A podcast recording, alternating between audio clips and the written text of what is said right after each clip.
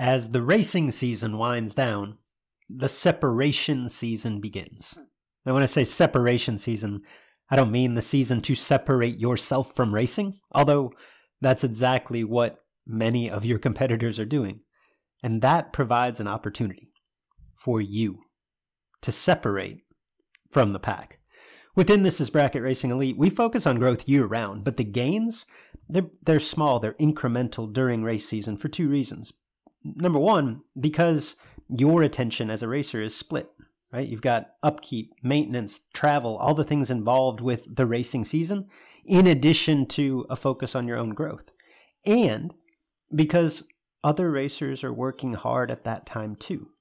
It's this time of year, this separation season, where putting in the work can really allow you a leg up on the competition. If you're serious about doing just that, and you'd like to surround yourself with a group of knowledgeable trainers and accountable peers with the tools, the resources, the wisdom to help you take that next step, and perhaps even with the occasional kick in the pants to keep you on track, this is Bracket Racing Elite is the answer. We've helped thousands of racers just like you take the next step toward becoming the best version of themselves on the racetrack. Elite can help you do the same. Enrollment is open as of Monday, November 27th, and it closes December 8th. Learn more at thisisbracketracing.com slash elite. Today's podcast is brought to you in part by This is Bracket Racing Elite. If you're ready to take your game to the next level, who better to lead the way than our own Luke Bogacki? Check out This is Bracket Racing Elite today. In addition, today's podcast is presented by Racing RVs. Based near Dayton, Ohio, Racing RVs is your source for quality new or used trucks, motorhomes, and trailers. Whether you're buying, selling, or trading, make Racing RVs your first call.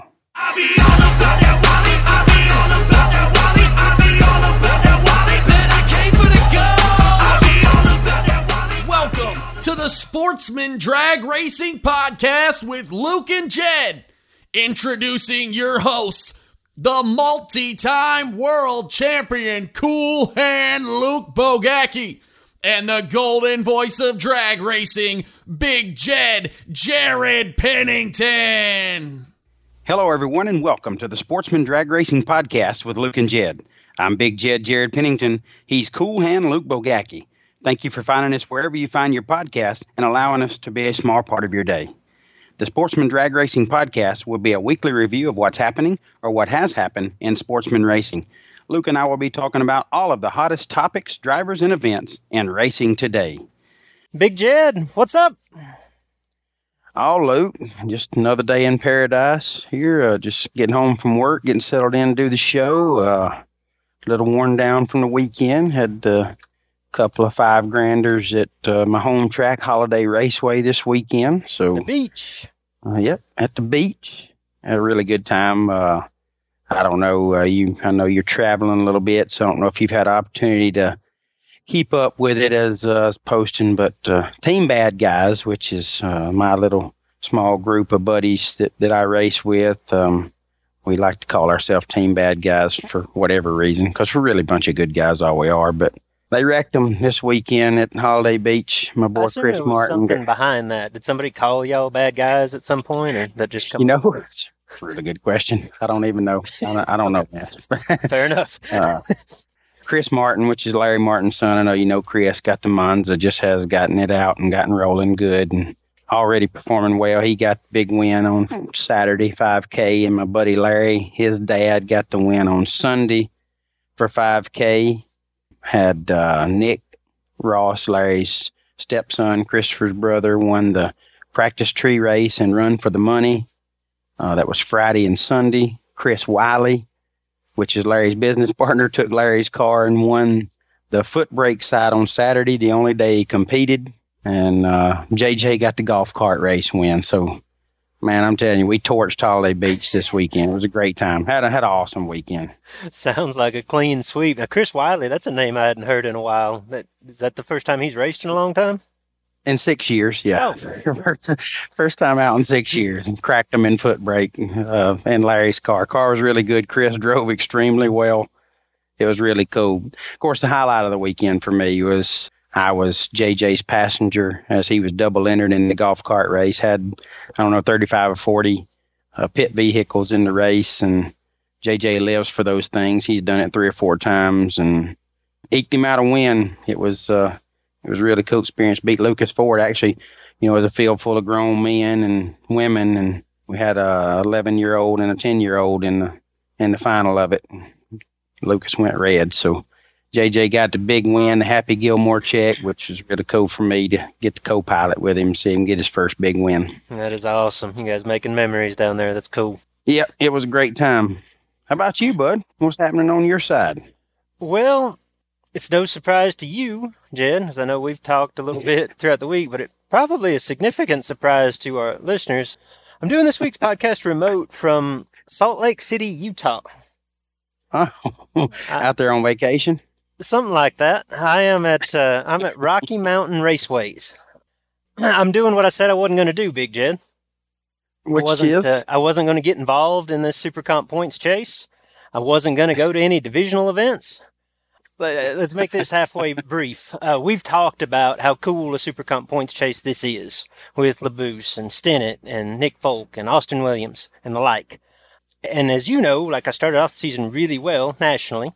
Wasn't going to go Yep. to any divisional events and honestly expected at least one of those guys to just put this deal out of reach where I didn't even consider it. Yep. As good a season as they're all having, that hasn't happened. Like in the last month, the top mark hasn't moved. And Little John may end up winning this thing with 658 points. But if I was going to put my analyst hat on right here, Jed, I am a long shot. Like a really long shot. Thankfully, I don't race with my analyst hat on.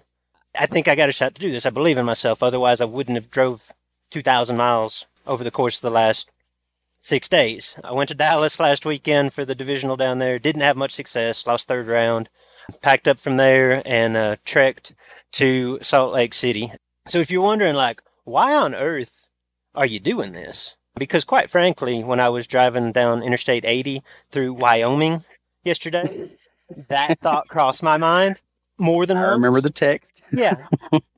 but uh, like financially, I will be the first to admit this makes no sense. Like I am 2,000 miles from home. Racing for divisional purses on the NHRA Tour are not grand. Probably the stupidest part of this financially is that I'm not going to Huntsville, which is about 10% of the drive for 10 times the money.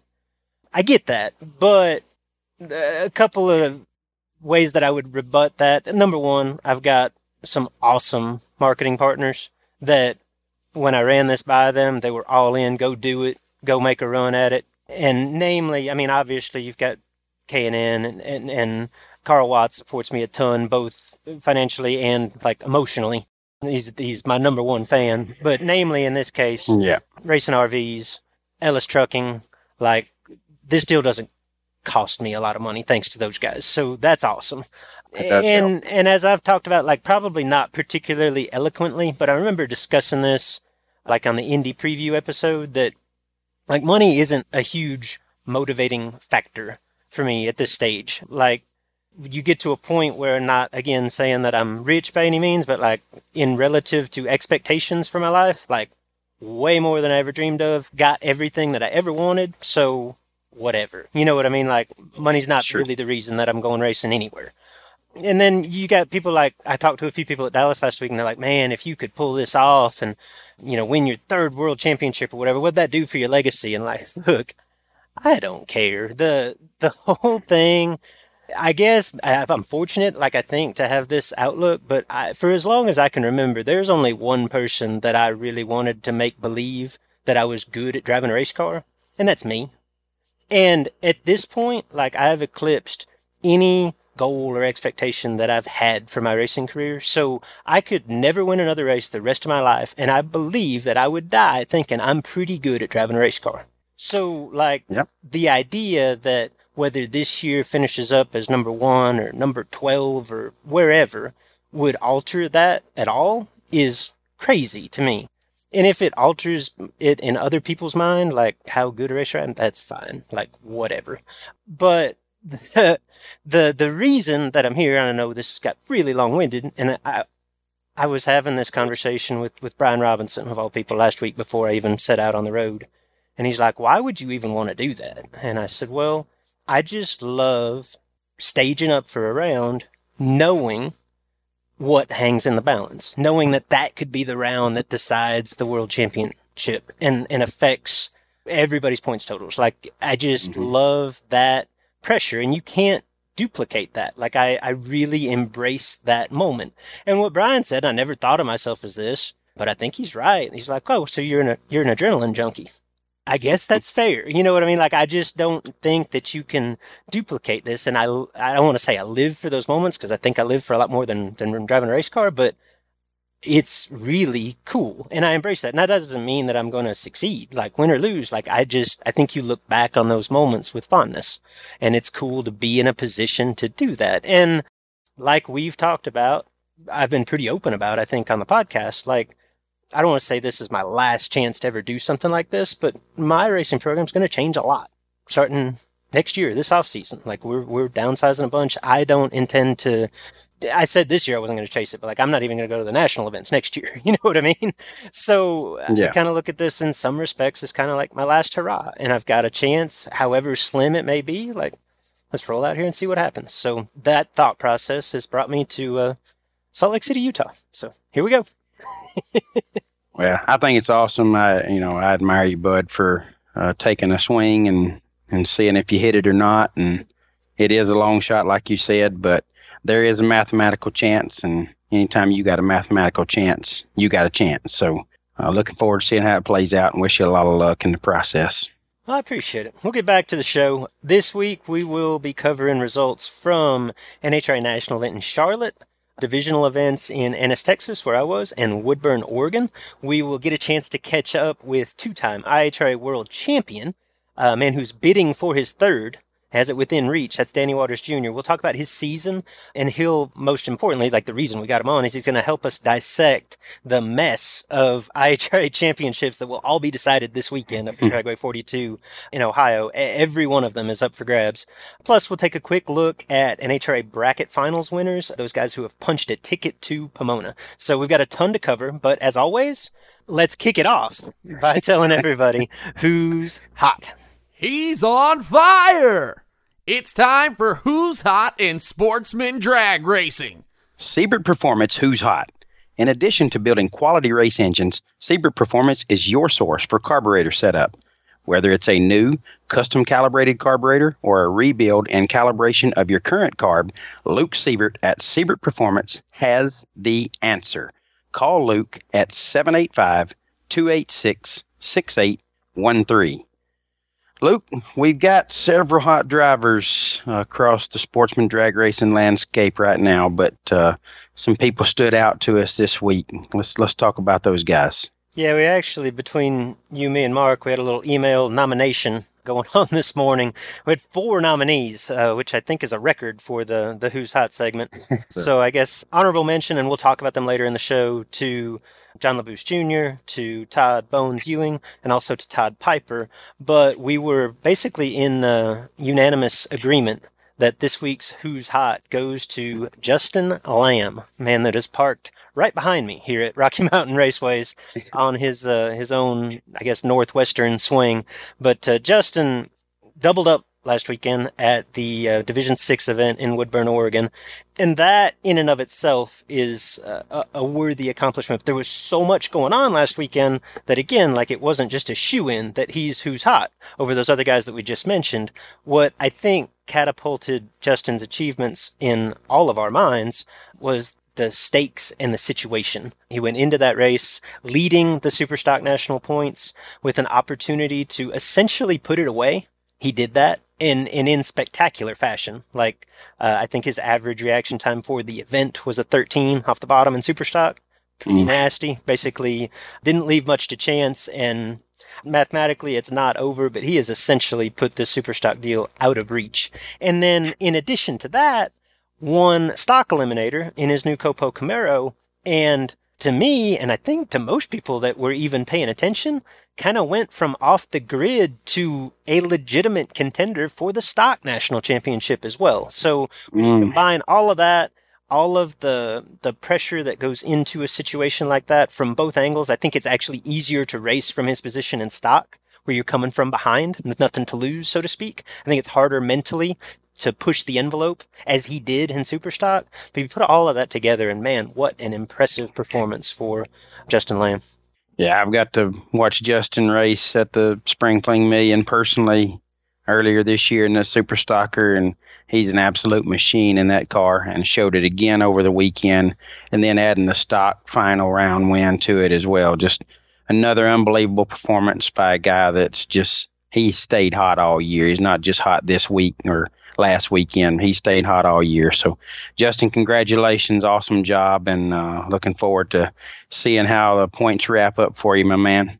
But uh, just like you mentioned, Luke, you still got other guys in the mix this week. I mean, Caboose and Bones and Todd Piper, those three guys, all another strong performance out of them. Yeah, Caboose and Bones showing out at uh, at Charlotte. Part of the big show out there, NHRA national event in Charlotte. Bones, again, that's our buddy Todd Ewing, got the win. Slammer. Alabama yeah, Slammer. That's right. Coming off of his runner-up finish in the uh, door slammer portion of the All-State competition last week, representing Team Alabama.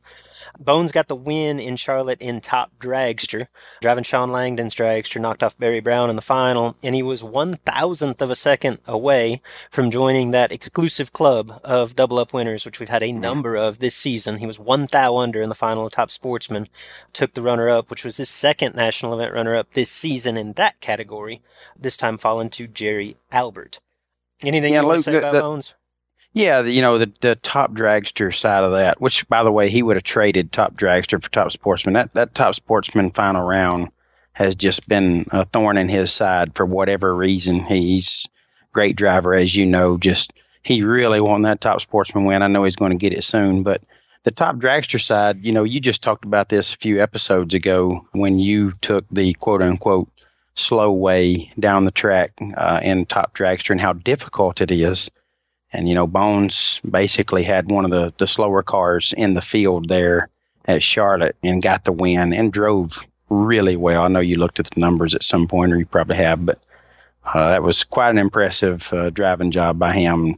I think it added a little bit more degree of difficulty to the to the goal, and he got it done. So I was really proud to see that. Yeah, no, like I said a few episodes ago, that's a tough, tough spot. And it's all relative. He's going, what, 720? It's not like it's slow, but when you're running a car down Yeah. 620, you feel pretty slow. And Yeah. that, in and of itself, in a dragster, it's difficult to, to find that opponent, much less when you've got to wear a neck restraint, as is required in top dragster. You're very limited, so it changes your whole finish line strategy. But uh, obviously, Bones was able to overcome that, come through with a big win for uh, for car owner Langdon.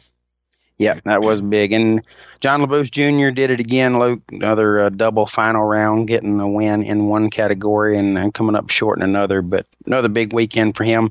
Does not help him into points. Obviously, we've discussed that at length about uh, his points ability, or points gaining ability is over with, but uh, a great outing for him nonetheless.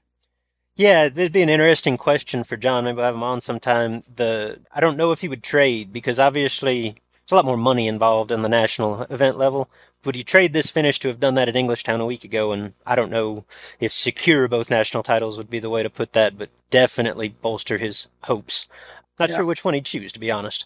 The uh, That would be interesting. yeah, but again, like you mentioned, let's take a look back here. We talked about John's double up at this same facility at Charlotte just a few short months ago when he won Super Comp and Super Gas at the spring race.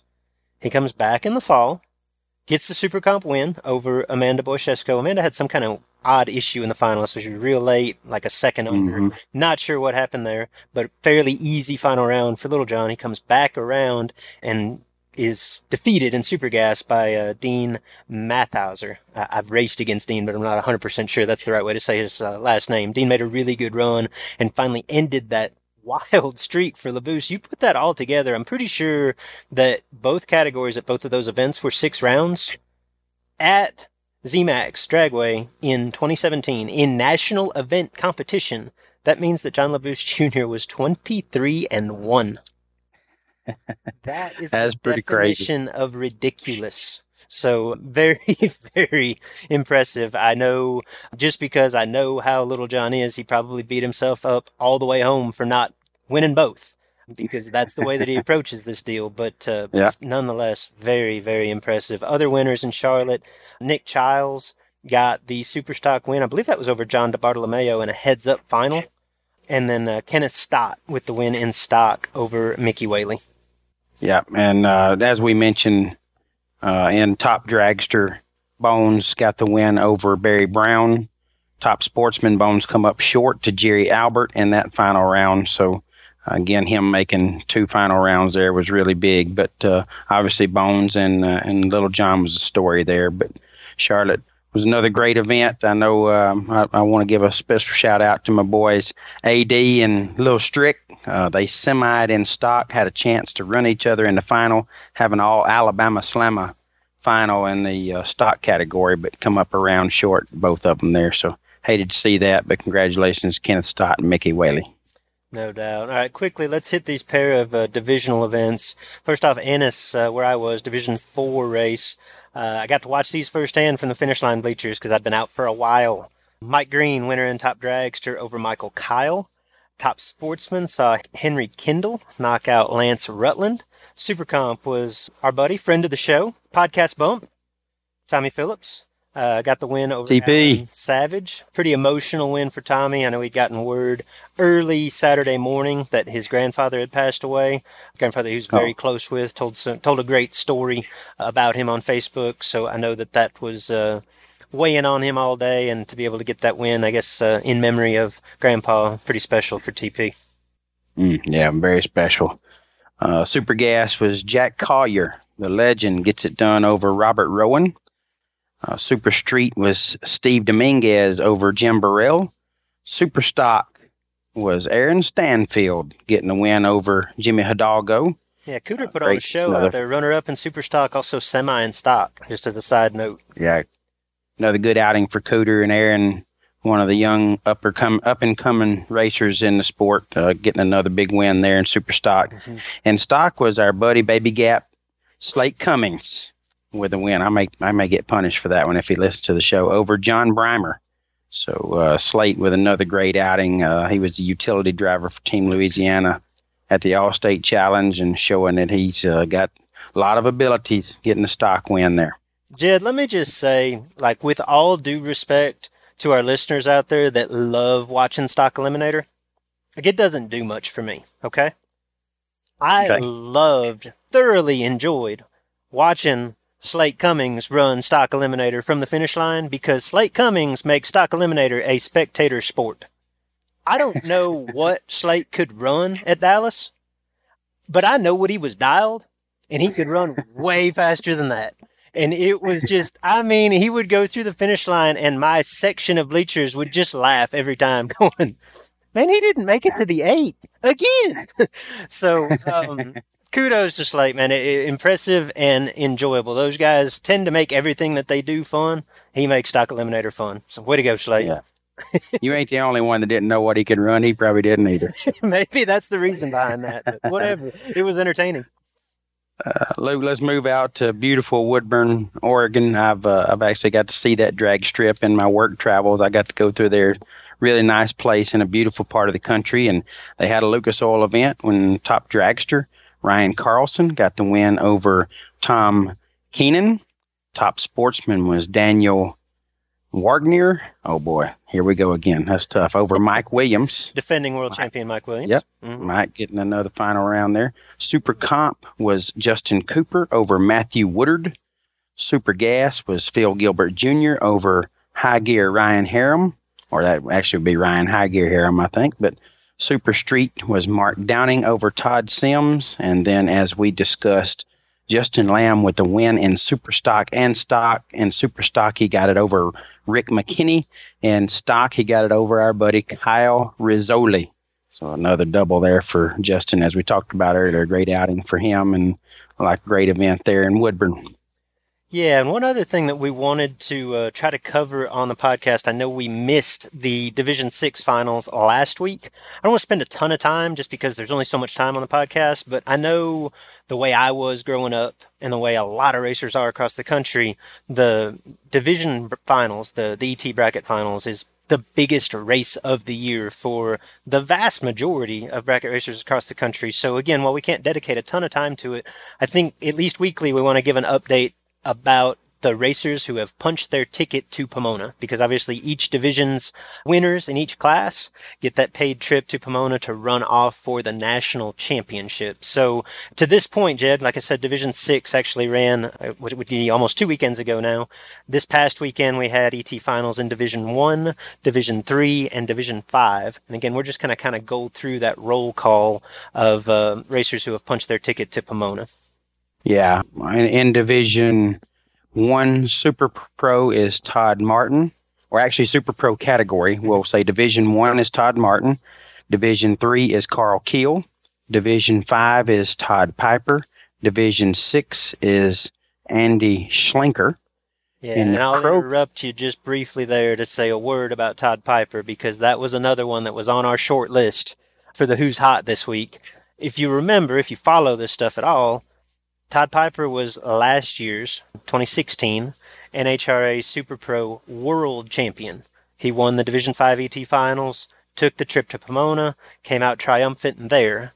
This year, rewind, once again, back to back seasons, wins the Division 5 Finals, is headed to Pomona yet again, and potentially three rounds away from defending that national championship, which is a title that doesn't get defended. Like you literally are beating thousands of racers every year. It's it's not even like winning a stock eliminator world championship. You know what I mean? It's literally everybody across the country. It's pretty special for Todd, a guy that's I believe in his young twenties, headed back out there again. So I just thought, felt like he deserved a little bit of recognition for that incredible accomplishment.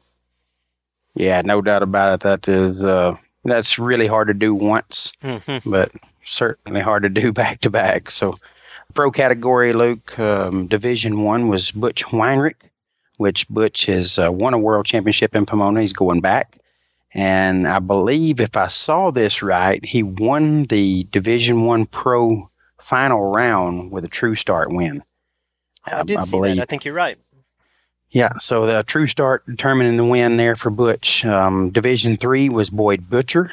Uh, Division Five was Eric Johnson and Division Six is Robert Steffen. Uh, that's the pro category. And Street Sportsman, uh, Mike Mackey was Division One. There's a story there about Mike uh, that uh, my buddy Mark Dennebaum sent me, but he won that. Uh, I think Mike won that championship in his father's car, if I remember right. I need to go back and look at the story at some point and and get it right. But um, his father, I think, had passed, and uh, Mike got the win in the car that he drove, which was a pretty emotional deal for him, I believe. And Division three was Johnny Cook. Division five was Eugene Lamb, and Division six was Troy Johnston. A motorcycle category, Division one is Austin Yount. Division three, Thomas Ewig. Division five, Curtis Spracklin, and Division six is Riley Toth. Those guys are going to the finals in Pomona. Yeah, very cool stuff. I hope that all of those guys get the opportunity to take advantage of the opportunity presented to them and get to make that tow out to Pomona.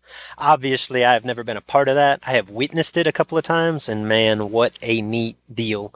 In most cases, the, the average ET bracket racer to come showcase their skills on one of the, if not the grandest stages in NHRA competition. It is an electric atmosphere. Those guys are treated like the pros, or you know, would be similar to like the All Stars runoff in Chicago. Like I say, I've got the opportunity to watch that go down a couple of times, and it is a really, really neat program that eight car runoff at Pomona. So congrats to all those guys, and obviously good luck to them out west in November. One interesting thing that came up this weekend that I uh, was made aware of was at the Division 5 ET Finals at Topeka, Jed, and I just want to run this by you and kind of get your take on it. Here's the situation. This event was supposed to, I think they made time runs Friday, maybe one time run Saturday morning, and race to finish Saturday night, late. Cold front came in, rains came in late in the event. I believe as every class was into the semifinal round or thereabouts. got rained out. So obviously those semifinals and finals get pushed back to Sunday morning, which I'm sure was a stressful night for those still remaining. You've got an Oh, yeah. opportunity to win, you know, in most cases the biggest race of your career and have to sleep on it. That's tough. But Yeah. obviously as part of this front rolling in, along with the rain came colder weather. Much colder weather. Um, like to that point, the the Pro ET winner was Eric Johnson, as you mentioned earlier. In the sixth round, which was the last round contested on Saturday night, Eric was dialed 923. In the final round, Eric was dialed 905. Pretty good swing, right? Oh yeah, Um, huge. But here's the, the interesting part to this that I, I wanted to, to get your thoughts on and debate a little bit is these racers got up Sunday morning. I, I assume were called to the tower or made aware somehow. Um, Division 5 was actually going to give them a time trial prior to the semifinal round. I don't want to say that that is like that's never been done before. Like I've been to several big dollar bracket events where we got rained out, pushed back into the next day, everybody gets a time trial before we finish it up, right? I don't think that's Mhm. completely uncommon. Yeah. But I do think, at least to my knowledge, it's basically unprecedented in an NHRA event. Like obviously that would never happen in a national or a divisional event. Now, I'm not aware of it ever happening before at the bracket finals. The reasoning provided to these racers by, I assume, Division 5 director Rob Parks, and I haven't talked to him about this directly, was that look, conditions have changed significantly. We feel like it would be an unsafe atmosphere in terms of excessive braking to put you guys out there and force you to pick a dial in. We're going to give everybody a time trial. Good call? Bad call? What do you say? Oh, Luke, uh, I could see both sides of it, but I like it. I like the call to get a time trial. I'm a, I'm a, you know, a bottom bulb racer historically. I've, I've switched over lately, but I, I can't remember ever racing a race that had a two tenth swing from day to day, and you know the car would obviously react differently. It'd be a lot faster. Today's racing, there'd probably be some significant holding just to make sure that you were reading the weather right. And you know could be some excessive braking. You know personally i just want the time trial just to just to see what it's supposed to run and and get a hit at the tree. But um i, I like the call. I think it's a good call. I don't know where you're at on it but i like it I'm with you. I could make, a, I think, a very strong argument either way. Now, personally, if as a racer, if I was in that situation, I would raise hell and you know, eh, quote unquote, burn the tower down. Like I feel like it would be a significant advantage for me to go into that round blind because that's what I do. Like we go into rounds blind all the time Mhm. in in NHRA Superclass competition. But with that said, like I would say a significant percentage of the competitors entered at the bracket finals certainly don't do that often. And I would venture to say that Yep. a significant percentage of the racers entering that race have never staged up for a blind round with anything on the line, much less everything from a racing standpoint on the line. You know what I mean? Like Yep. your, your regular weekly bracket program, you never ever face that situation. So from that standpoint, I could absolutely justify the decision. And I would assume that there were track managers, track directors in Rob Parks' ear telling him exactly that. Like, this isn't fair to expect these guys to do this. They never do this, right? And I think that that's valid.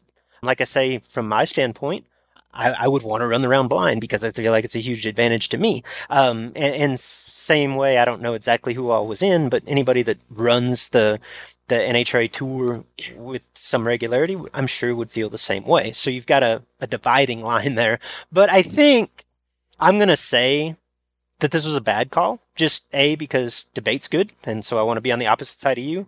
But for me, the deciding factor of this is in your division, you are, you're crowning your division champions. You're also deciding who is going to represent your division at the world finals at Pomona.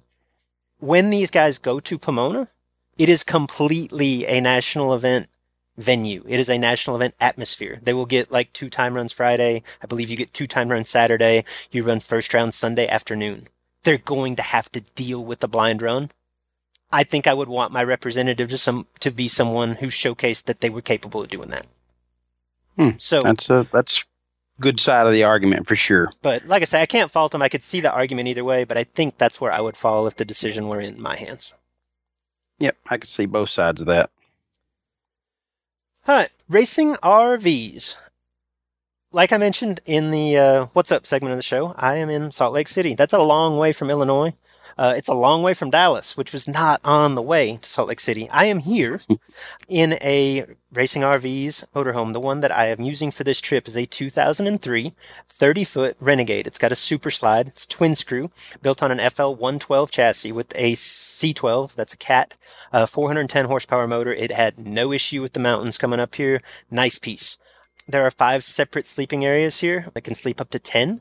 It's got two new leather sofas. It's got new televisions loaded with options. It's got a 12K Onan diesel generator, propane water heater, 200 gallons of fresh water, which comes in handy on a long trip like this. 30,000 pound hitch. It's got a nice 19 foot electric awning, two air conditioners, ladder, spare tire.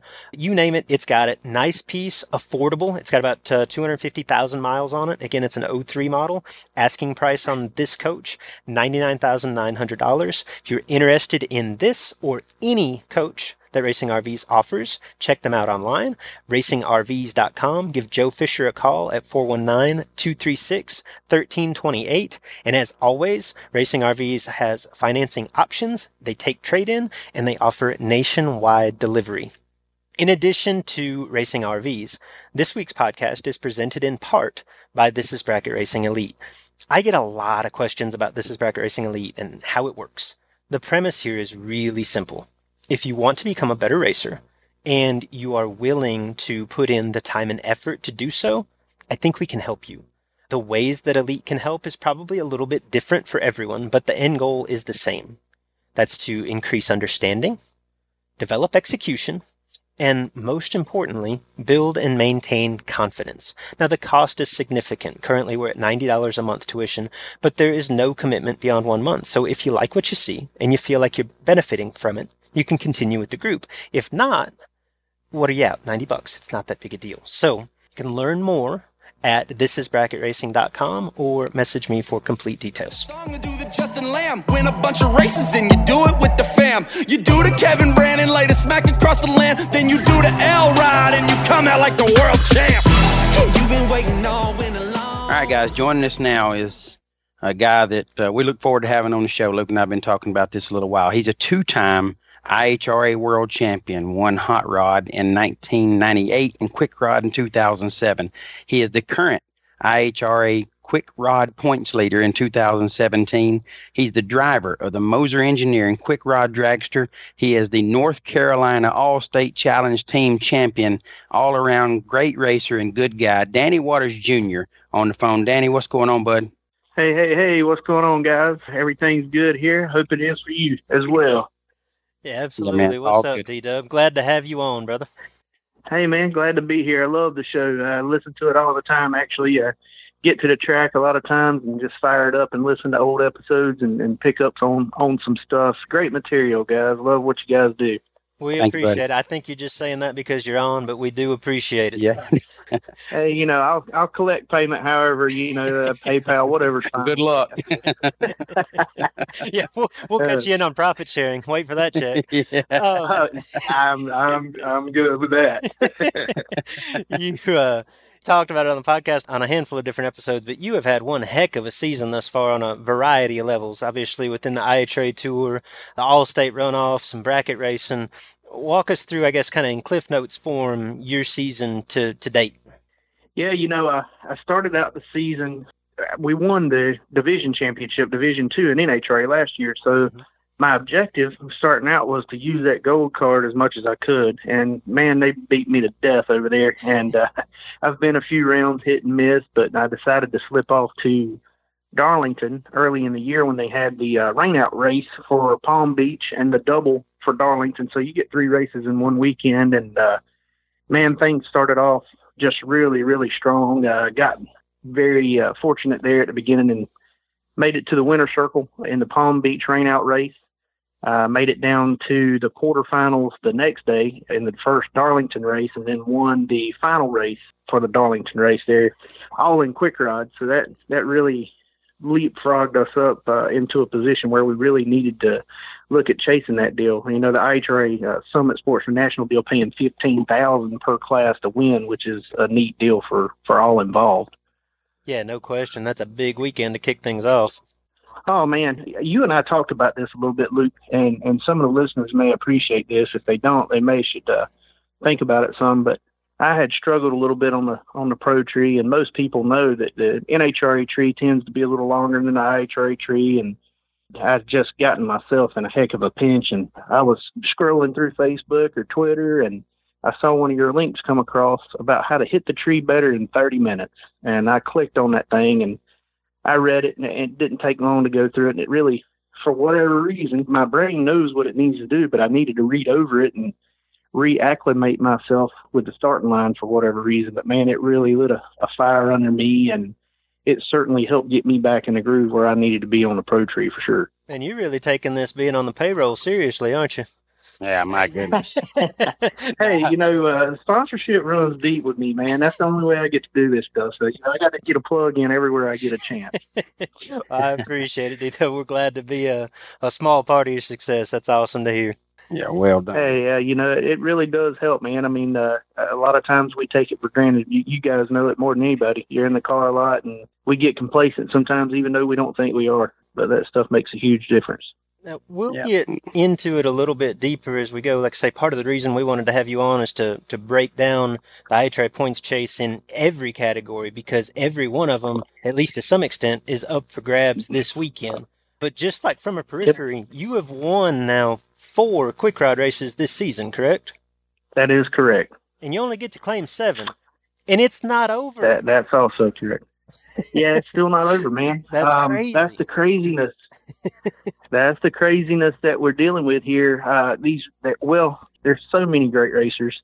When you break them up into, they're not necessarily divisions, but you do put them in regions where people are familiar with their their home tracks and Mhm. They can do well there. And you get a guy like Gary Fleener right now is uh, is the guy that has a chance to get me. He's got uh, six races total claimed out of seven. They take your best seven of your first ten. Where he sits right now, he would certainly have to win a five round race, which would get him an additional 112 points, which would put him within three rounds of me. Gotcha. Um, have to so the first day is going to be a pretty big deal. Gotcha. Yep. Win one and then improve on whatever he's improving by three rounds. But in your case, Exactly. you've still got both of those races at 42 to improve yourself, correct? That's exactly right. You know, I went to uh, I went to Bud's Creek, had a little bit of issues with the car, and decided after the first day, I just pulled my second day entry and decided to just let it ride until the last race of the season. I still have a uh, I do have a first round loss that was handed to me by none other than Kevin Brandon at Piedmont. He suckered me into a little finish line game down there, and he uh, he got the best of me. Uh, you don't want to draw him any round, but you definitely don't want to draw him first round. So I do have a first rounder there to kick out, and also have a second round uh, loss to kick out. So I'm just going with uh, the focus of taking one race at a time, not worrying about what anybody else does, and just go what, and do what we always do is try to win the race. Yeah, absolutely. That That's a sound good- like a great plan. yeah, good position to be in. It Danny- is, man. It's not bad. Danny, I mentioned in your intro that you were the All-State captain for Team North Carolina, and uh, and you know I ribbed you a little bit off air about Alabama winning, but you know you were you were right in the middle of that thing, in and out of the car. The job you did as a team captain, really, we should all take your lead. It was an amazing job you did securing sponsorship, promoting your team. I know you had a little trouble. It's a pretty good distance from there to Memphis, so you had guys that had to back out and this and that, but you still put together a great team that was down to it at the final run. And the everything you did as a captain was pretty phenomenal considering that you were part of the team racing too. Tell us how you were able to do that because we want this thing to grow and I think as team captains we need to learn from what you did for your team. I certainly appreciate that. Basically, it, started out with an idea of, uh, you know, I watched what some of the other teams were doing as far as raffling and, and doing different things.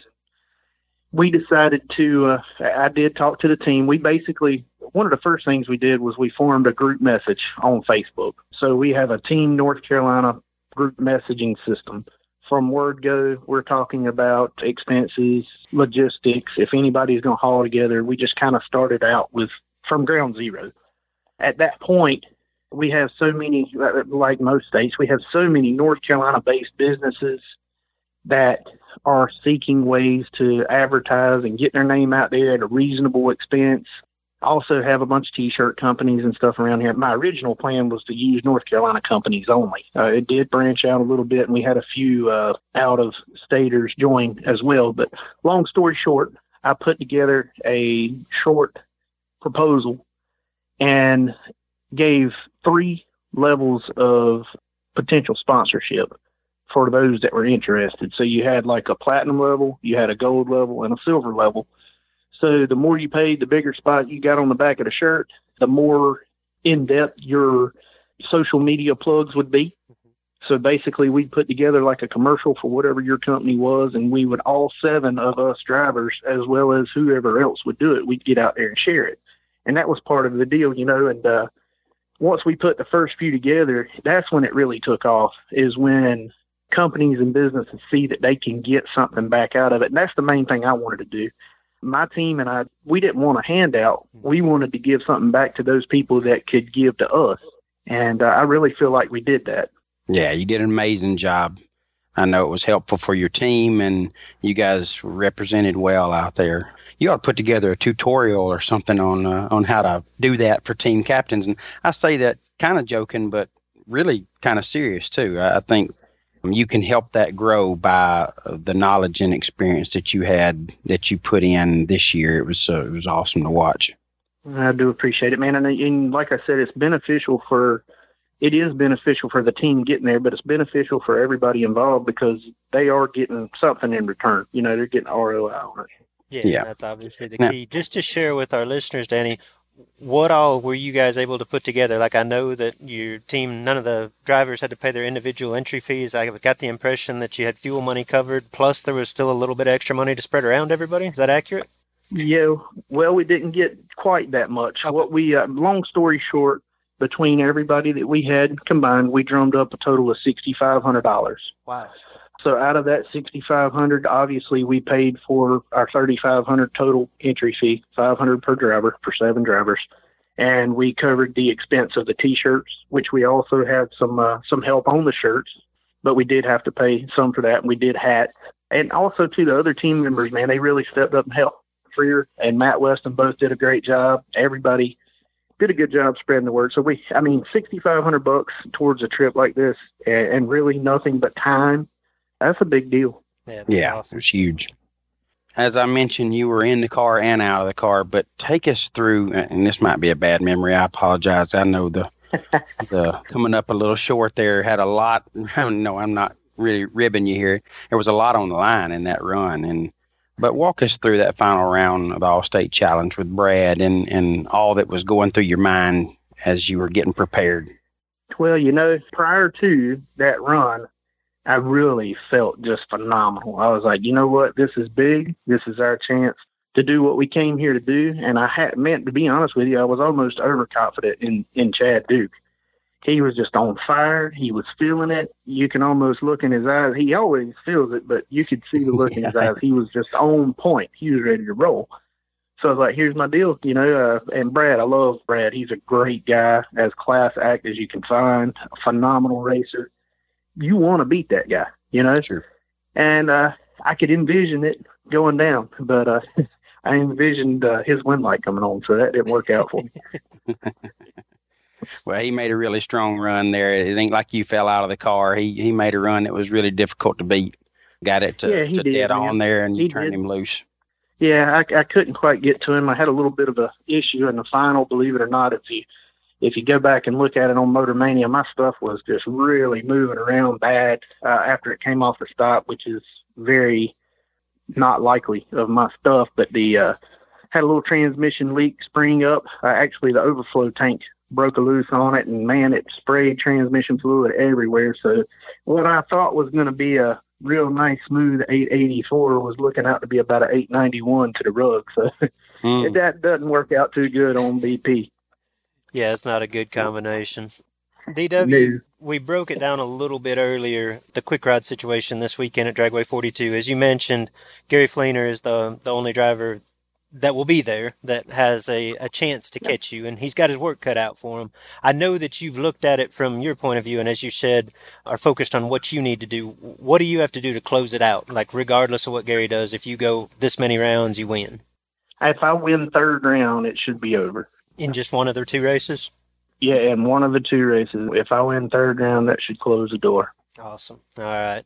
As we mentioned earlier, you're a little bit more familiar with the IHRA point system than Jed or myself, although we've tried to do our homework. We're trying to stay up on this, but we're just going to kind of run through each class fairly briefly because the beauty yep.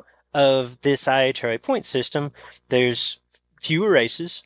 You get to claim seven out of 10. Like what it does is basically condense this to where this weekend, this finale, basically everything is on the line in every category. As far as I can tell, there is nothing that is set in stone just yet.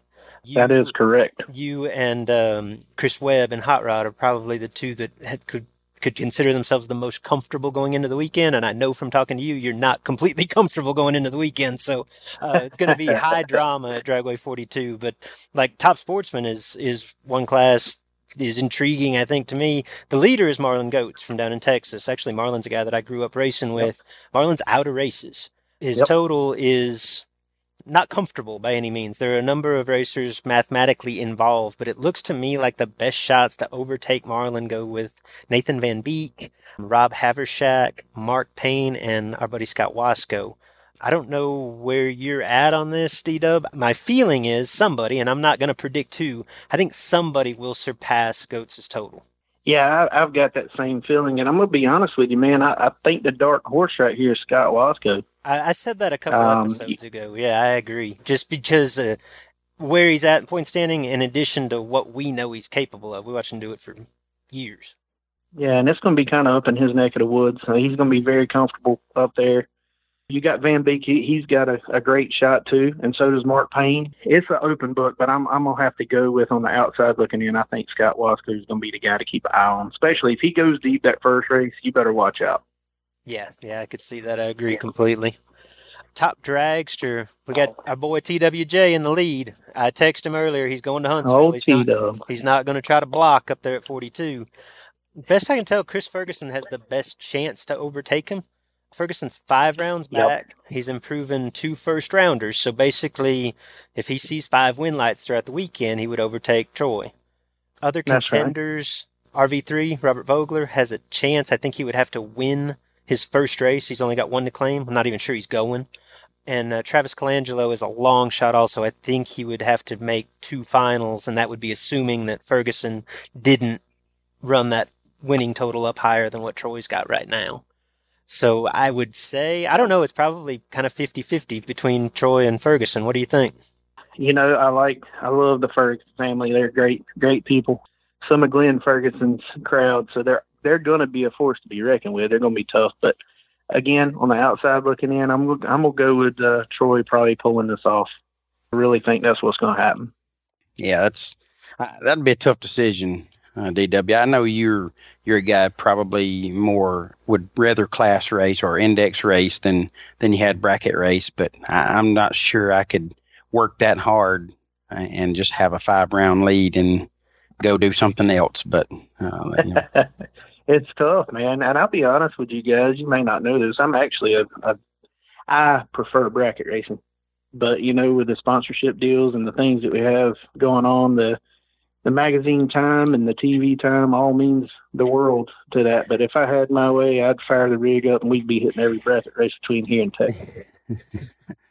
yeah, sounds good. Well, what about Super Stock? Our buddy Pete Diagnolo uh, looks like it's his championship. Uh, the only racer maybe with a mathematical shot is Mark Nowicki. And, you know, if Mark's got a mathematical shot, he's got a shot. Uh, he's only two rounds back, but uh, can claim just one race where he's improving on a third round loss. So, you know, he's got to go to the fourth round to gain anything. So I guess uh, have to go to sixth round to get past him, but he'd have to make it to round five to pass, by the way. But so it could get interesting, but Diagnolo looks like the favorite there in Superstock.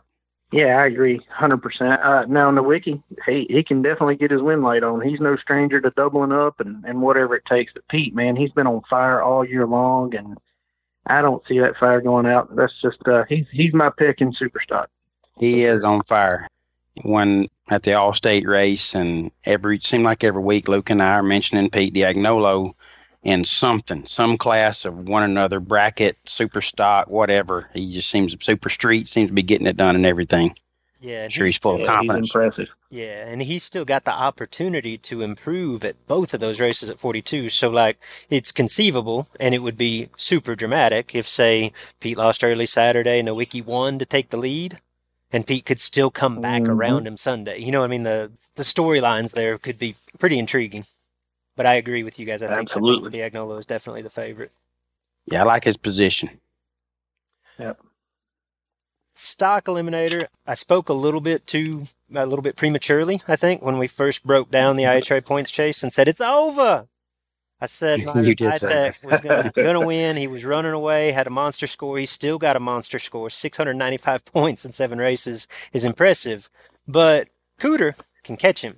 And cooter told me last weekend that he's going to dragway 42 now it's a tall order. In order I, I think Jimmy Hidalgo Jr. is Cooter is the only one with mathematical shot at catching Myron Pytek, and it's a tough row to hoe. He has to basically win and runner up in the two races in order to pull it off, and that sounds crazy, but in six races this season, IHRA events that Cooter's been to, he's been in five finals, three wins, two runner ups.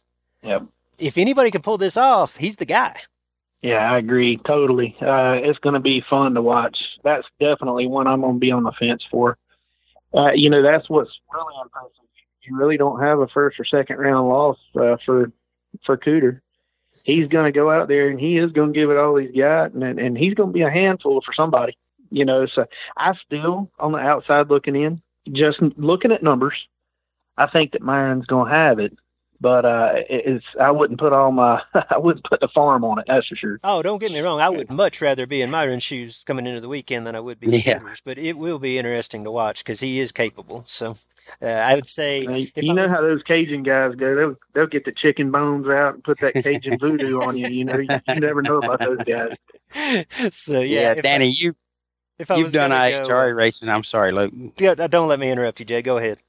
I'm sorry. I was just going to say, Danny, you've done IHRA racing a long time, so you've seen Myron Pytek secure a lot of championships. Yeah, absolutely. He's a machine, and his car is great, and he's very solid. So uh, it, it wouldn't surprise me to see him stay right there. But I I think there is going to be some pressure coming on uh, after that first day. If I was going to go full on big nasty Kyle Seipel here and break this down into percentages, like he likes to do, I get like oddball percentage texts like once a week. I'll go 92% Pytek, 8% Cooter. But uh, if I was in Myron's shoes, I would not be comfortable with that 8% at all. Yeah, for whatever reason, when you're on the upper deck looking down, it just it doesn't feel nearly as comfortable I for agree. whatever reason. You know. I agree completely. Uh, at Super Rod, uh, Dave Marcus Jr. took over the lead with his performance at Carolina, surpassed Steve Furr's total. Marcus sits with 571, again out of races, again not in particularly comfortable position. Vernon Rowland is less than two rounds back, but uh, he's one of those that's been to nine of ten already, so he has just one race, improving a second round loss. So I believe he'd have to win third round to pass Dave Marcus. Jacob Elrod has a shot. He's almost nine rounds back, but the way that the little points work, I believe he's improving first round losses at both events. So I think if he turned on eight win lights over the course of the two days, he would surpass Marcus. Uh, a handful of others that have a mathematical shot, but I think they'd basically have to run the table and get some help to get there. I Yep. guess the odds are probably in Dave Marcus Jr.'s favor here. But wh- what do you think, D Dub? Uh, Vernon Rowland makes the trip. He's going to be tough, and Jacob Elrod, man, he he can do it just like no other. Uh, it wouldn't surprise me to see him double up before this this year's over with. And uh, something that's a key factor, guys, is it, these races need to be five round races. If they're okay, just long story short, if you win a four round race, it's 102 points. If you win a five round race, it's 112. Six rounds, 122 very few races have gone six rounds this year. So you talking about a big deal if it goes if you're 16 cars or more or 17 cars or more and you end up with a five round race and Jacob wins the first one, he throws out 42, replaces it with 112. Well, he's got 60 points, which really shoots him up pretty good. The next day, the pressure might be off a little bit more, uh, but he's still going to have to go deep to get it done. You've got your finger on the pulse of this as good as anybody, DW. What do you expect to see there? You think it'll be a decent crowd at 42? I don't know what to expect. I mean, it's been a year that's just been crazy. When I thought they'd have good car counts, they didn't. I anticipate most every class being a five round race, but I'm gonna guess probably um, upper teens to mid twenties in each class as a car count. You don't give much of a Um, chance of going you know, you. I don't think so, man. You, top dragster and top sportsman might surprise us, but as far as as the rest of them, I really don't think we're going to see anything over a five round race. I really don't. Cool. Well, D Dub, wrapping up the the points discussion, we'll, we'll finish up in hot rod where Christopher Webb probably has the most comfortable lead of anyone in any class. Uh, there's some people back there trying to catch him. Patrick Forrester, you know, Michael Scheibert, I believe, or Scheibrel. I can't remember Uh, exactly Scheibel. how you. How you, okay, it was Scheibrel. Uh, David Lincoln. That's what I call him. close enough. John Hudson Yep. uh, could catch him, but you know they'd each have to basically run the table. Christopher's in pretty good position there in hot rod. Yeah, I'd have to agree with that, man. Uh, he would be, to me, uh, in the most comfortable position of all the classes right now. I think Kyle Seipel would give Chris Webb a 96% chance of winning the world championship. My take. Ninety six point four. It would have a decimal in there for sure if Kyle was. Yeah, doing it's, it's yeah. I mean, let's get let's get real here. You know. DW, and then this is kind of off the cuff, and I don't know if you've got an answer for it. We've debated it and don't really have an answer for it. What happens next with this IHRA deal? It doesn't seem like it's getting traction. Like, why are the car counts so, like you said, unpredictable? And I know in your part of the country, they still get good crowds. It seems like the further west they go, they more the struggle. You've been an advocate of IHRA racing for what more than two decades. What happens next, or what do they need to do to, to get this back to the level that, that we're used to?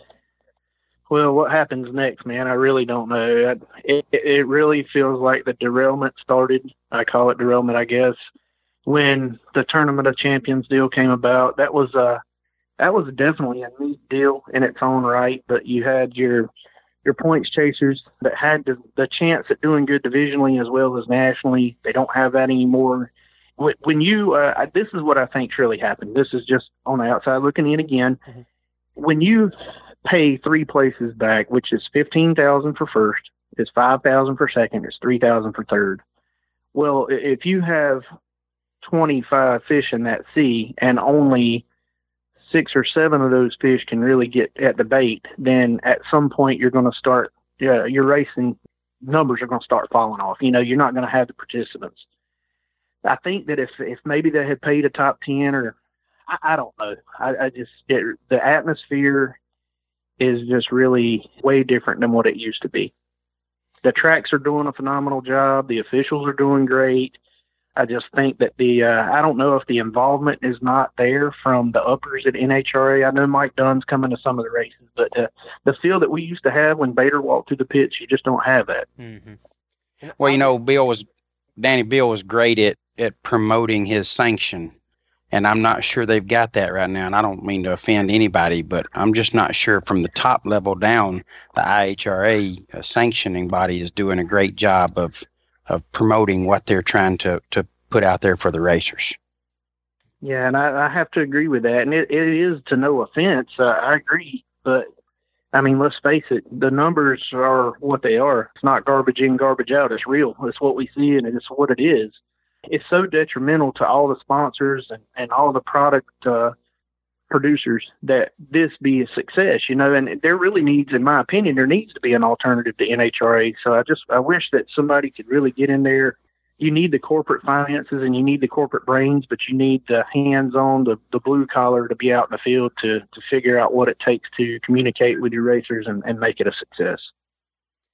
Yeah, I agree. Like, first and foremost, if Bill Bader is the bar that you have to live up to, that's not fair to anybody. Like, that guy was unbelievable. I agree. But at the same time, it, it just feels like it's been a, a downhill progression ever since. And I'm with you. Like, I think it is good for our sport if IHRA thrives and, and, and provides, I don't know if competition is the right word for NHRA, but kind of keeps those guys honest. You know what I mean? I think it's good for everybody, but man, it just doesn't seem to be going that direction. So hopefully they get it figured out and on the, on the right track.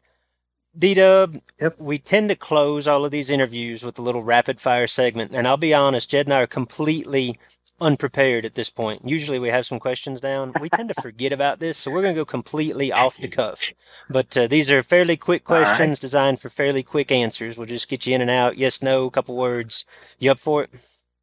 Let's do it. All right. Favorite race car that you have either owned or driven?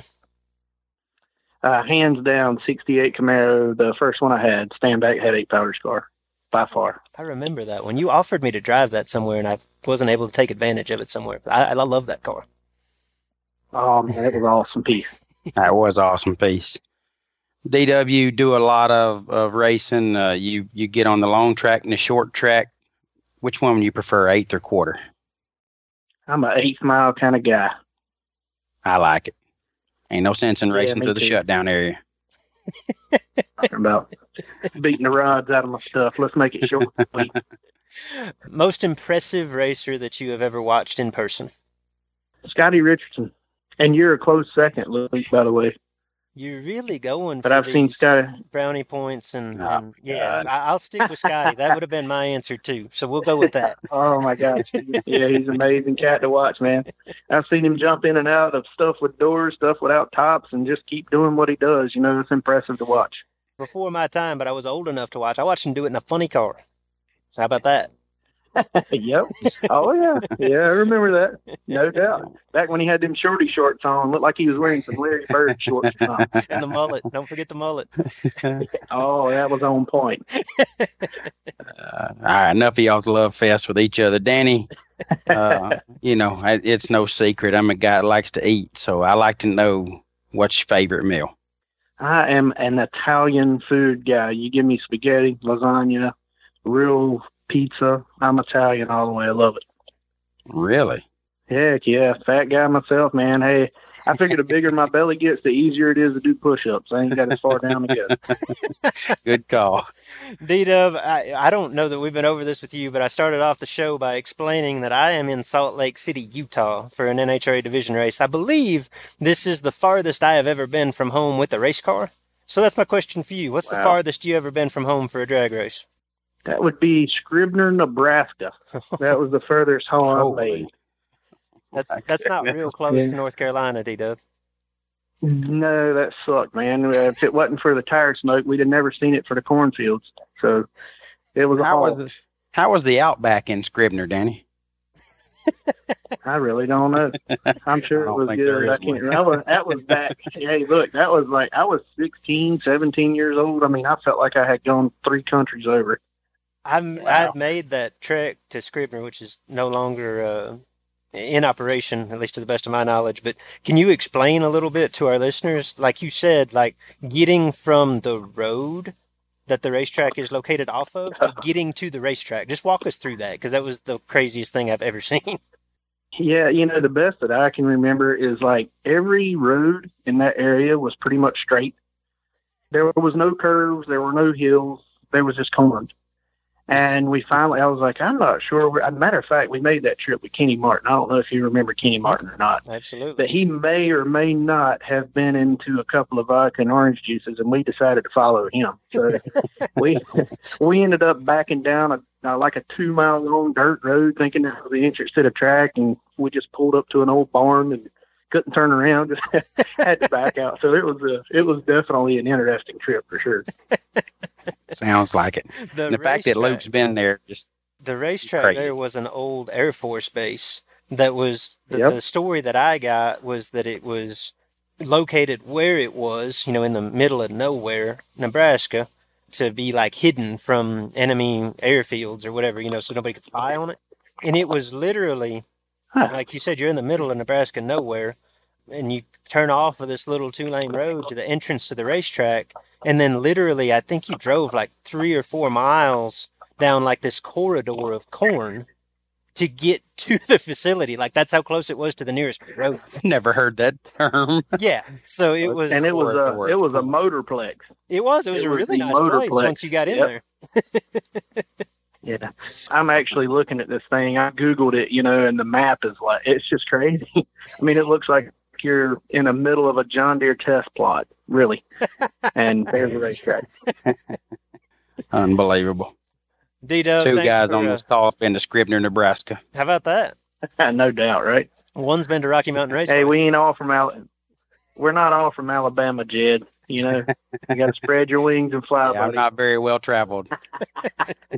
Uh, Well, Danny, we appreciate you, man. Uh, great interview. We appreciate you helping us with the points breakdown and the opportunities that uh, some guys have in the IHRA side. We're wishing you a lot of luck. Go up there, do your thing, do what D Dub does, secure that third title. we're gonna go get after it, man, and I greatly appreciate it. And uh, thank everything. Uh, thank you guys for everything you do for our sport. Really appreciate it. Absolutely. Yes, sir. Thanks again, bud. Good luck this weekend. Yeah. Have a great one. You got it, guys. Have a good one, man. Slide, get behind. Spray, slide, get behind. Spray, All right, Luke, it's time in the show where uh, we want to highlight an event. We, we've got one to talk about this week that uh, pretty special to me. It's where my announcing gigs, so to speak, started. It was actually the spring fling, but the first ever Sparko Fall Fling, as this race has been moved from its uh, May date to September now at Bristol Dragway, bracketraces.com, Kyle Seipel, and Peter Biondo putting on the, the first ever Sparko Fall Fling at Bristol. Going to be a really great time. We all know how successful these guys have been in putting on races, but this is their first time in September at Thunder Valley, and you know uh, should be super good weather, great track conditions. Obviously, Bristol is a wonderful facility, and a lot of big money on the line. Luke Uh, it's going to start out again, like always, with the test and tune on Tuesday. Uh, Wednesday's going to be a 15 grander, and then we get into the main event where Thursday and Saturday, which I love the the Saturday wrap up at the Flings, give you a, a rain day or day for some more racing on Sunday if you have to stretch it out, or a travel day. But 20,000 on Thursday and Saturday, 50,000 on Friday, and tons of money, tons of prizes. You know, that's again, event very special to me, and I don't want to overhype it, but I love the Flings. Overhype it. You are the voice of the fling. I agree with you. I think it's an innovative concept and it's not a new one for the spring fling, but to to have the last scheduled day of competition be Saturday, that way you know, depending on what day you want to be there, what days to take off during the week. Sunday, if everything goes well, is a nice leisurely travel day back to wherever you came from. Plus, it is a fallback day. And as you know from putting on races at Bristol, it's rare that you go through a five day span without getting rain at some point.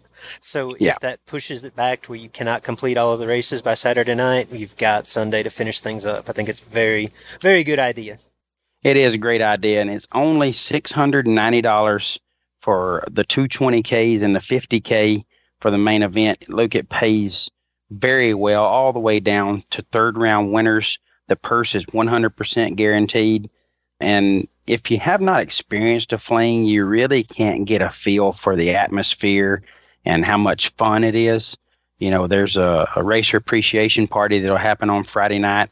They have all this prize vault stuff. It's unbelievable. As a, one of the announcers, I get to announce the event with uh, my great friend Nate Hershey. They've got uh, Racer X Sean Clark, which is uh, the guy that handles the prize vault. And it's as an announcer, I don't think there's more than a one hour span that I'm not calling out somebody for winning something through some kind of special triple O reaction time or closest to the dial or one thou red, one thou under versus all the round prizes that they have, which is some of the best stuff in racing from the best manufacturers in racing. It's just a tremendous, tremendous atmosphere. Tons of stuff being given away. Every inch or quarter inch of the flyers covered and just giveaways and, and special things that they do with, you know, the Brodix Best Package thing they do throughout the weekend. You've got the door car shootouts. You're going to have a dragster shootout. Again, Sparko being the, the lead sponsor in this event for the first time. They'll have the Racer Appreciation Party. It's presented by Optima Batteries, as all the flings are. You know, it's starting out on Tuesday and then on Saturday. It's just a super fun event. It's where my announcing, um, I don't want to put this word, I almost said a, a word that sound braggadocious, but it's where my announcing started on, on this stage And um, um, Technically, yes. They were not the first to offer you an announcing gig. Let's get that straight. Their race just fell in No. the calendar before mine did. But anyway, yeah, I- I that still- was definitely I'm still I've taken credit for discovering Jed. I will always take credit for that. well, and I appreciate it. You've taken me along for a heck of a ride, and I'm enjoying it as well. Peter and Kyle, very near and dear to my heart. again, I don't, I don't mean to make uh, the event uh, sound more than any other event that we uh, preview, but I love the flings and racers. If you haven't been there, do yourself a huge favor. Get it on your schedule. Get there next weekend, September. Uh, what is the the dates for next weekend? I can't even remember exactly what they are. September 26th through the 30th uh, at Bristol Dragway. Uh, not a bad parking place there. It's not one of these deals where you got to get there four or five days early to make sure you get a good parking spot. There's not a bad one in the house. It's going to be all asphalt where you're parking. Amazing facility. People that uh, do everything they can to make sure your experience is uh, at its fullest. Their motto is race it, experience it. And you definitely will feel like you did both of those when you leave the fling. So make sure you get there to the Sparko Fall Fling next weekend. Yeah, to your point, Jed, that prize vault, like Pete and Kyle, Peter Biondo, Kyle Seipel, co-promoters of the the Flings, which there are three of now. They're not the only promoters that give away a bunch of stuff, and they weren't the first promoters that give away a bunch of stuff. I think it's fair to say they give away the most stuff. Like, Mm. like you said, it's every multiple times an hour giving away free stuff for just randomness, and then the round prizes every single day of the event every single round of the race. And we're not talking like trial gift certificate to this is thisisbracketracing.com here. We are talking about like a set of headers, a set of slicks, a torque converter. I mean, every, every best losing package award is something that you'd be proud to take back home with you. And the, the Todd's MVP award, the Bounty Hunter awards, like there's so much stuff. And what that does, they just create an atmosphere and they're ahead of their time in this respect that the flings are a social event like most of the races that we go Yeah. to, the the winners and the late round finishers that got into the money, they go away happy, and everybody else, yeah, you know, I went racing. The sling's not like that, man. It's it's as much like like a bracket finals atmosphere as you can have without having like teams. In that it's just it, it's hard to explain. Everybody's in a good mood because I think at least partially because they make it such a social event on social media and everybody's happy to be there and be part of it and the, that fraternity, so to speak. And like, it's hard to be upset when you're getting free stuff for nothing. And not that everybody that pulls in the gate's going to walk away with something, but man, there's more will go away with either prizes or cash than will not. And that is not completely unique to the fling, but is, is fairly unique to the fling. Jed, I will be there, which, um, everybody thinks the craziest part of my little, and I've, and I've called this, this is the hashtag off my rocker tour.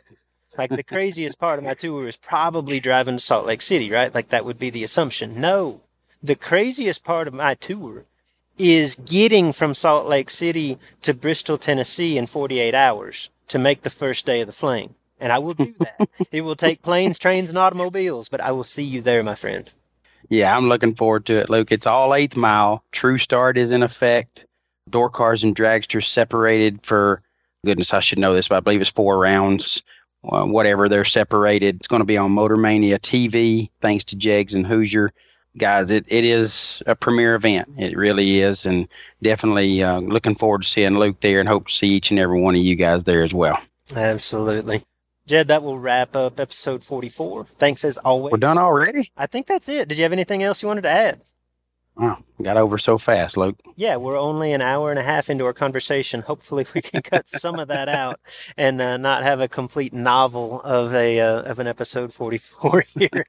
As always, thanks to our sponsors. This is Bracket Racing Elite, Siebert Performance, Racing RVs. Thanks to our guest, D Dub, Danny Waters Jr. As always, thanks to PJ North. Thanks to our assistant Mark Romeo for his help. If you've got ideas for the show, you can message us on our Facebook page. We are the Sportsman Drag Racing Podcast. You can contact Mark directly uh, via Facebook. Again, that's Mark Romeo. We are bringing the Sportsman Drag Racing Podcast to you every week, even when we're doing it remote from Salt Lake City, Utah. coming straight to you. Noontime Wednesday should hit uh, the inbox of uh, iTunes, Apple Podcasts, I should say, Google Play, Stitcher. Yeah, and Luke, shout out to our buddy Mark. Uh, Mark Romeo, again, as Luke mentioned, is our assistant and uh, doing a wonderful job. Just continues to help us improve the show, and we're thankful to have Mark on board. And Yeah, shout really out to him takes, for his uh, win. Really takes ownership of the Sportsman Drag Racing podcast, keeps us in line. But yes, absolutely. Go Yeah. ahead. Shout out to Mark. Yeah, he got uh, got a big win at his home track Friday night. I'm not real sure what the event was, but I know Mark got the win. I did see that. So shout out to him. He's not only a great assistant here on the podcast, he's an excellent racer and just a, a wonderful guy. So great job, Mark. We appreciate all you're doing for us. Guys, as Luke mentioned, where you find the podcast, uh, you can get us at Apple Podcasts, Google Play, or Stitcher, or anywhere that you find your podcast. Make sure you subscribe. Hit the subscribe button. You get the red number on your purple app on your smart device, and it tells you when we're up and ready for the next show, and you get to listen before anybody else. So hit the subscribe button. Make sure you're getting uh, the show as fast as you can. And tell your a friends. breakdown that my four year old could understand, Jed. The red number on the purple app. That's good stuff. I'm, I'm going to use It's that. yeah. I mean, I'm trying to be a, a simpleton here, which I'm really good at. But make sure, guys, you tell your friends. We know the show is growing as a result of you telling your friends. So keep telling them about the Sportsman Drag Racing podcast. And if they listen one time and don't think it's for them, make them listen two or three times because I think at some point the show gets enough content that it touches everybody in Sportsman Drag Racing. We so make sure you. We can't hit home runs every week. There's some No. in there. There's some dubs. sometimes, sometimes we we close the show and we know it wasn't uh, out of the park for sure, but Not this week though. This week's a masterpiece. home run. Crushed it. So make sure you you you get your friends involved and get your track involved. Again, we've had some tracks letting us know that they're playing the Sportsman Drag Racing podcast on their downtime or in their downtime, whether it's all down, parking time, whatever, and playing it over the loudspeaker. And we think we can keep uh, the folks that are in the pits at a drag strip fairly entertained with this show. So get your track involved. Let us know that your track's involved. We want to give them a special shout out here on the podcast. And our millions and millions of people that are tuning in each week and listening to the show will get to hear all about your racetrack. So you don't want to miss that opportunity. Let us know when your track's playing the podcast. And join our Facebook community, guys. That's the Sportsman Drag Racing Podcast. We're on Facebook. Touch base with us on Twitter if you like to tweet. Uh, Luke is at Luke Bogacki. That's B O G A C K I. And Big Jed here is at JP11X. I didn't get much blowback at all from my Alabama Slammers rant last week through Facebook or Twitter. I was a little disappointed in that. I like to get I like to get beat up on a little bit, guys. So I prefer that y'all find some things to beat me up on. I'm an easy target. So come after me. Catch us on Facebook. You can send us messages or post right there on the page or through Twitter and get after it and talk to Luke and I a little bit about the show. We, we enjoy it and we appreciate it. Good episode, Big Jed. Safe travels. Good luck to everybody wherever you are racing this weekend. Jed, I will see you in Bristol about a week from now. Buddy, I'm looking forward to it, but I'm wishing you a lot of luck out there in Salt Lake. A shout out to my buddy Mike Eames. I know he's taking good care of you already. And I hope your outings uh, out there go well, Luke. Make it worth your time. Love to see you come out on top. I'm excited. This is a cool place, a cool atmosphere. Mike and his staff have taken care of me to, to this point. Everybody's smiling. I'm looking forward to a fun weekend, and I'll give you a full report next week. All right. Good luck, everybody. Thanks for tuning in. We'll see you next week. Banging on the door, bump, bump, bump until I get it in. Attitude like I am already winning in. Foot breaking in anything. Bottom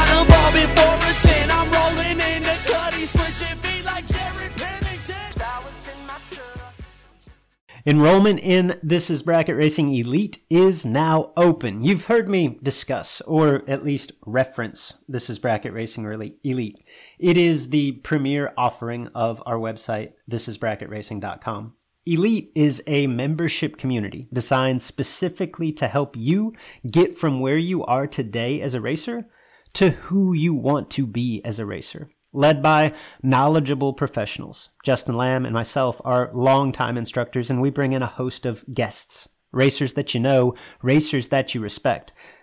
Led by knowledgeable instructors and surrounded by supportive peers that are ultimately striving for the same goal in their own unique way. The truth is, at each event, there are a hundred plus entries. There's one winner. At the end of each season, there's one champion. That feeling, not so much the money, not so much the trophy, that feeling of achievement, that sense of accomplishment, that tip of the cap from your peers. That's why we do this. You can dream of that feeling all you want, or you can take action, take steps toward becoming that racer. If you're ready to take the first step, this is Bracket Racing Elite is for you. Enrollment is open now for a limited time. Learn more at thisisbracketracing.com slash elite before we close the doors again on December the 8th.